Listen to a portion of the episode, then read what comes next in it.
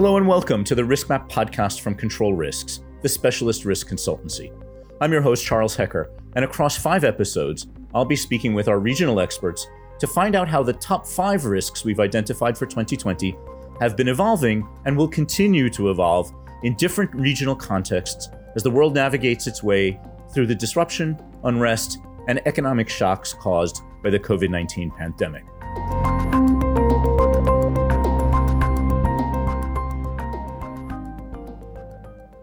In this episode, we'll be looking at the Asia Pacific region. Let's meet our experts. Joining us today from Singapore is Reema Bhattacharya. Reema is an analyst and will be talking to us primarily, I think, today about India.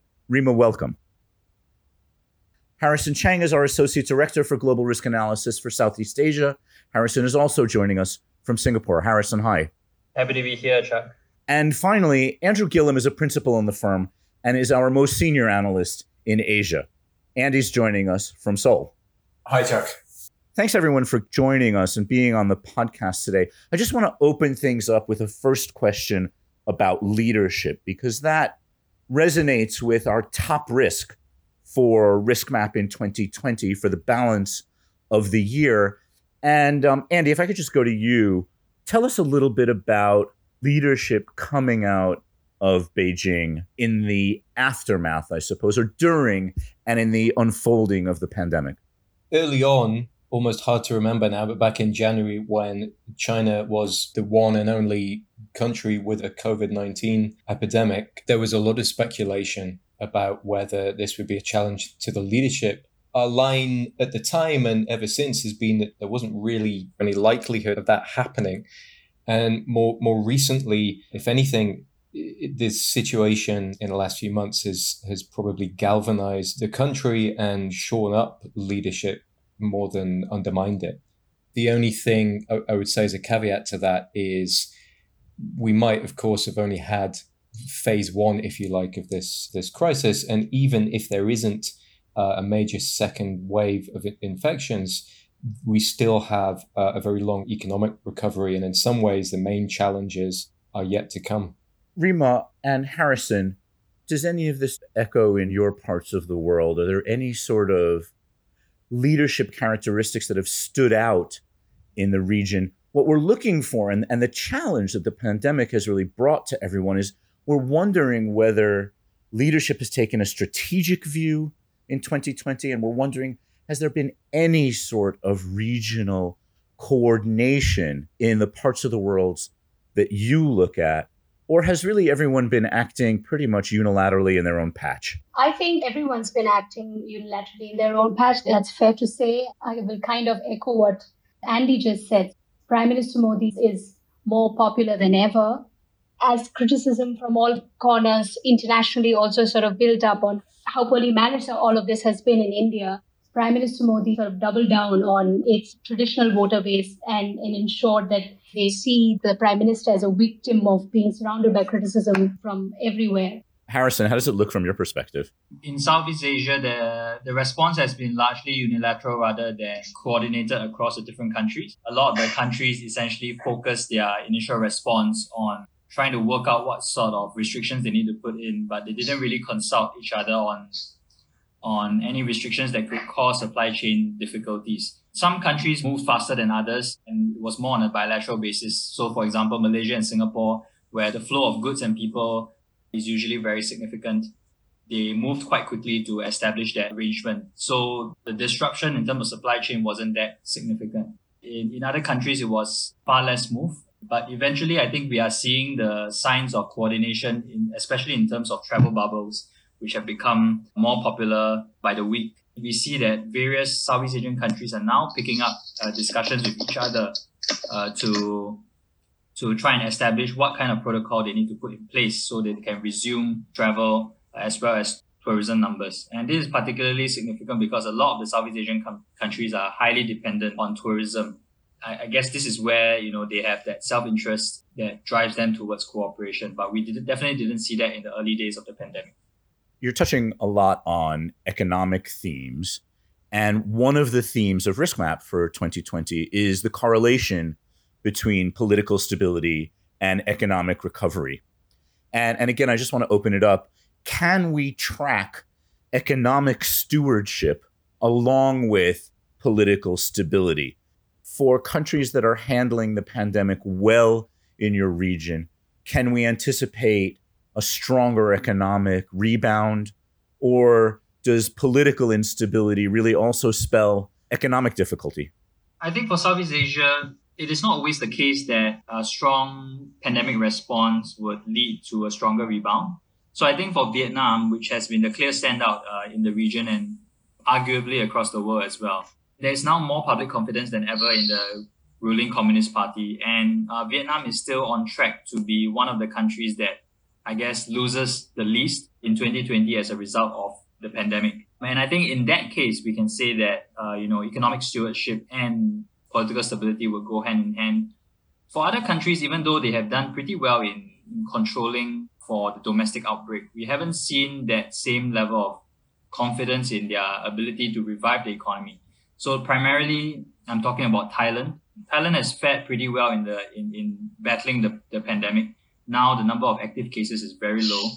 But Thailand is also said to be one of two worst performing uh, economies in twenty twenty. And in large part, that is because of its highly uh, export-dependent economy, the fact that exports has been slipping for several years, even before the pandemic, and the fact that cyclical political instability in Thailand is likely to continue at least for the rest of the year. And so Thailand is set to contract for up to five to six percent of G D P this year. That can only be outpaced, I guess, by Singapore, which could contract by as much as seven percent this year. So, so I think I think if you look across the region, there's quite a lot of variation in there, and there is no sort of one single answer for the region. Andy, I suppose the one signal that everybody looks toward for the pandemic economic recovery is China. It's almost like looking at the future. Tell us a little bit about China's return to economic activity and what it may forecast for the way the rest of the world works. As you say, I think people look to China for some good news and kind of a, a taste of what's to come.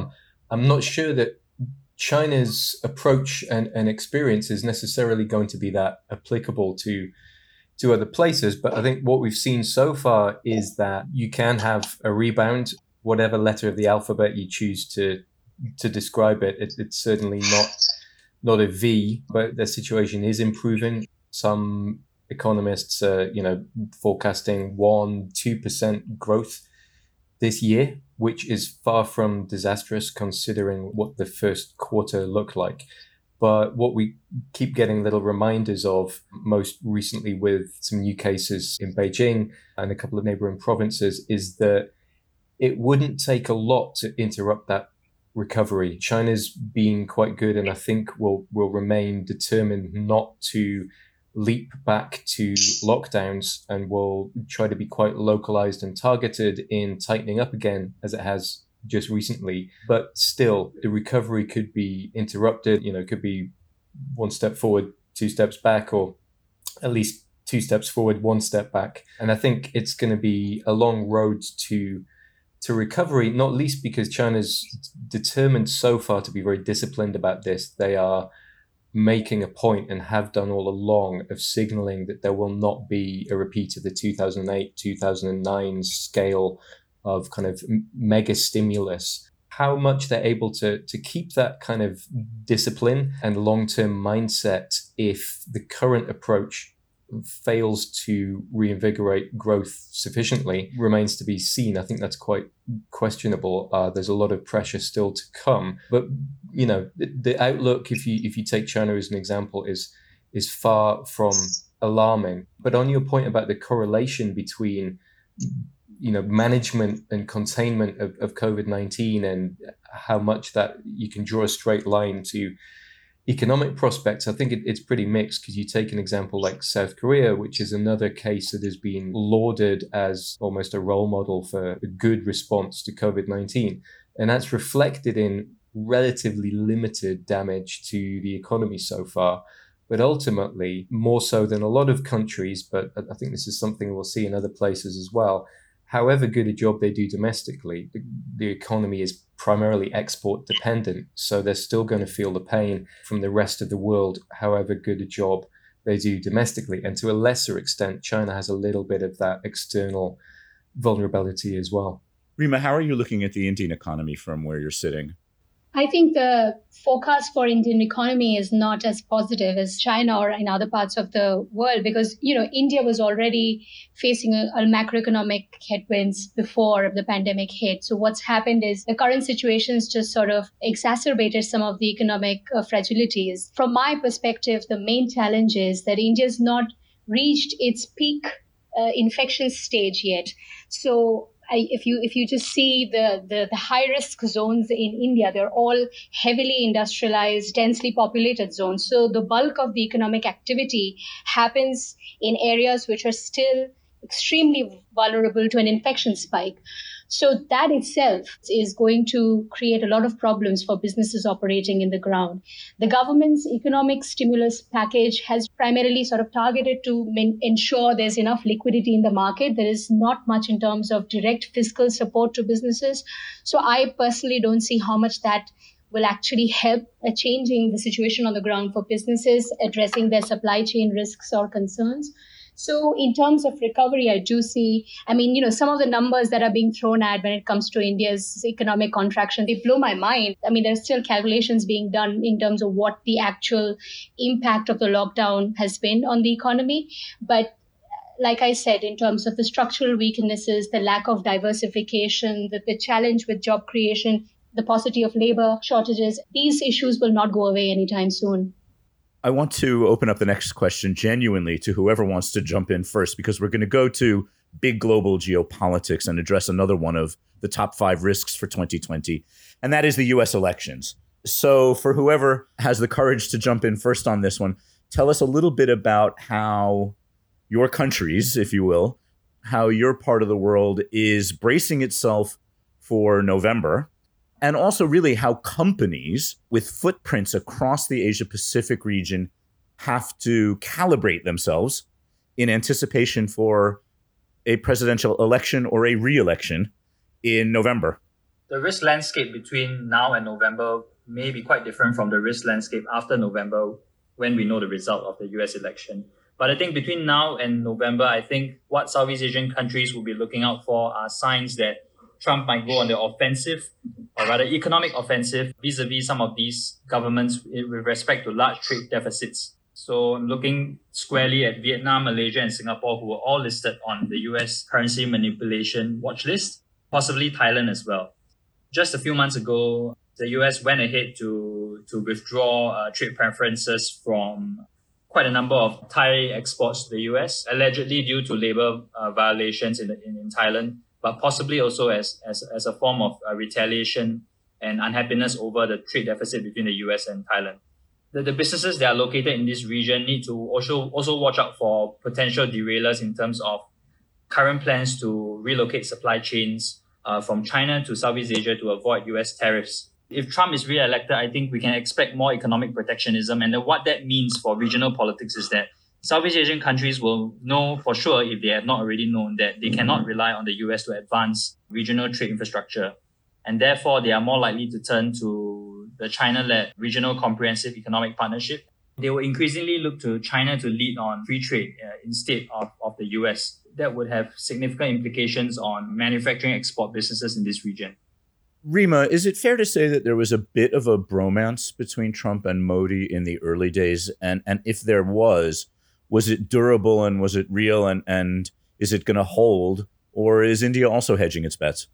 I think India sees both opportunities and challenges in a Biden versus a Trump presidency. I think under the Biden administration, India will definitely see a lot more predictability in terms of policies, a lot of stability, and also some of the rhetoric on immigration as well as, you know, trade protectionism and all of that would probably go down. But what would also happen in the process is international criticism against some of Modi's policies at home, especially some of the controversial laws that the government has sort of implemented against minorities, that might go up under a Biden administration, which was necessarily not the case under the Trump administration. I think India is hedging its bets. It's determined to sort of do business, however the situation unfolds after twenty twenty November elections. Reema, I'm going to stick with you for a second as we move on to the next topic in the top five, and that is the question of whether the pandemic has at all supercharged or, or lit a fire under activism in the region. And, you know, we saw twenty nineteen as one of the most charged years for social activism, some aimed at governments and some aimed at companies. And I'm sensitive to the fact that India hasn't reached its peak yet, which says quite a bit in itself. But beyond the peak, and and and when and as India does begin to relax and come out of lockdown, will this be sort of like pulling a cork out of a bottle? And what do you think is going to happen on, on the social scene in terms of activism as the pandemic matures? India was already simmering with protests before. So, of course, the public environment is going to be charged with a number of protests, especially student-led activism. But will it upend social order? I don't think so. I don't think people will get up overnight and, and rethink their social contract. The key catalyst in all of this is missing, by which I mean there is no political party, there is no political force which is galvanizing these protests or will galvanize these protests on the ground and mount a, a formidable challenge to the ruling party. So in, in India's history, I mean, that, that catalyst has always been an important factor. And one of the things that has really surprised me as an analyst over the last few years is how little there has been any concerted opposition against the ruling party. We generally had a country full of very ambitious political leaders, regional leaders who who've sort of slowly built their political careers to take on the ruling regime. But we haven't seen any of that in the last few years. The pandemic was a good opportunity because the government really squandered a lot of, uh, you know, implementation uh, and, and response efforts on the ground. But I don't see anyone sort of taking on that narrative and, and galvanizing that, that opposition on the ground. So I think that itself will sort of keep a lid on the kind of activism we're seeing in the country. Harrison, Reema used phrases like simmering and keeping a lid on things. What's the temperature like in uh, Southeast Asia? The prospects are quite limited. In in Thailand, uh, there, there were signs of uh, growing opposition protests in early twenty twenty, but the, the COVID nineteen pandemic really stopped that momentum from growing. And since then, uh, in the past few months, all people were thinking about was when could they return to the malls? When could they resume life as normal? There has been a, a significant drop in, in appetite among the public to actually support some of these opposition-led protests. But but what I think is perhaps a trend that we'll probably look at in the coming months is a potential backlash among civil society and opposition parties against laws that were enacted during this COVID nineteen season to justify restrictions on public gatherings, uh, surveillance, access to individual data, and so on. And that discourse is probably going to continue and strengthen, uh, especially as in some of these countries, the pandemic dies down and the, the justifications to keep some of these restrictions would weaken. So we expect activism on those fronts, but not to a degree that would be sufficient to threaten general social order. So I guess while we're all busy shopping, activism will have to take a back seat. Let's just move on to the last element of the top five. And it's something that's been in the top five at Control Risks for a number of years. And that's the cyber threat. And, you know, we have seen a real transformation of the cyber threat globally as people have been working from home. And that's increased the attack surface, as we like to say. It's changed the way people connect to their corporate defense mechanisms against the cyber threat. And so again, to whoever wants to jump in first, how have you seen the evolution of the cyber threat in the region?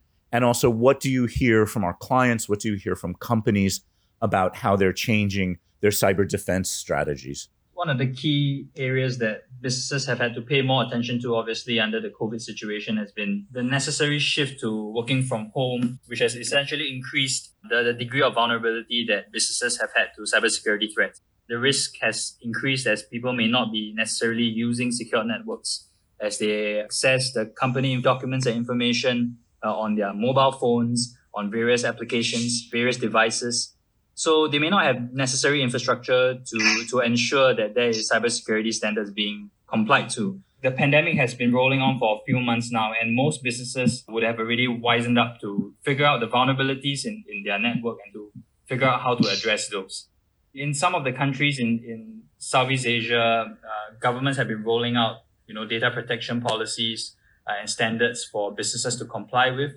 But the pandemic has also created a lot of economic disruption, obviously. And that has actually prompted some delays in the implementation of these standards, which then would have follow-on implications for the extent to which businesses will step up and actually improve their cybersecurity defenses. So one key example is Thailand, which was supposed to go ahead in May to implement the new Personal Data Protection Act that would hold businesses accountable for data that they collect on Thai subjects. And because of the disruption caused by the pandemic, the government decided to defer the implementation date by one year. Whether that is a wise decision or not remains to be seen. But I think there was a bit of disappointment on that front because, you know, there, there was for, for quite some time uh, an expectation that Thailand would step up on some of these reforms and legislation to improve its attractiveness as an investment destination, because Thailand has been lagging behind many of its Southeast Asian peers for quite a number of years now. Reema, a final word to you. Tell us your view on, on the cyber threat across the subcontinent and what you're hearing in your conversations with our clients. I think the cyber threat is pretty significant for our clients in not only India, but broader South Asia, just simply because of the reason that data governance, data legislations are completely under-evolved. I mean, they're in their early phases of evolution. So that means that there is no structure for companies or, or even for governments to sort of store and protect data. So my conversations with clients, I, it depends definitely on the sector uh, that the client is operating in, but it's a two-pronged threat. On one hand, of course, the threat from non-state actors, a lot of, you know, cyber criminals and and and so on and so forth. But also, uh, I'd say, you know, telecom companies in my patch of the region, they're they're also receiving more and more requests, ad hoc requests from the government, which are more on the lines of surveillance to submit public data. This is something they're navigating and having a lot of challenges with the government. And because of the pandemic, the government's passed a lot of policies which have no sunset clause necessarily. So that itself is a bit of a concern for clients in my part of the region. I think we're going to draw a line there. And what remains to say is a round of thank yous. First of all, to everybody who's listening to this podcast, thank you very, very much for joining us. And please do send us your feedback. But in conclusion, I would like very much to thank Reema Bhattacharya from Singapore. Thanks, Chuck. And Harrison Cheng, also, thank you very much for your comments on Southeast Asia. Happy to be here, Chuck. And Andy, always a pleasure. Thank you very much for joining us from Seoul. We'll be talking again soon, I'm sure. Thank you.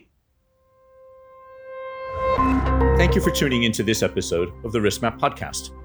All five episodes in this series are available now, wherever you listen to podcasts.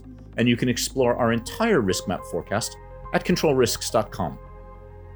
Be sure to check out our other podcasts as well, such as the Global Insight, featuring clear business insight from a panel of our experts on a range of topics every other Monday, or The Supply Chain, a limited series looking at the impact of covid nineteen on supply chains, featuring interviews with our clients, as well as analysis by our experts. To find all our podcasts, just search Control Risks wherever you listen to your podcasts, and make sure to subscribe to stay updated with the newest editions. You can follow all our analysis and find out how we're helping business build organizations that are secure, compliant, and resilient by visiting control risks dot com. Thank you, and goodbye for now.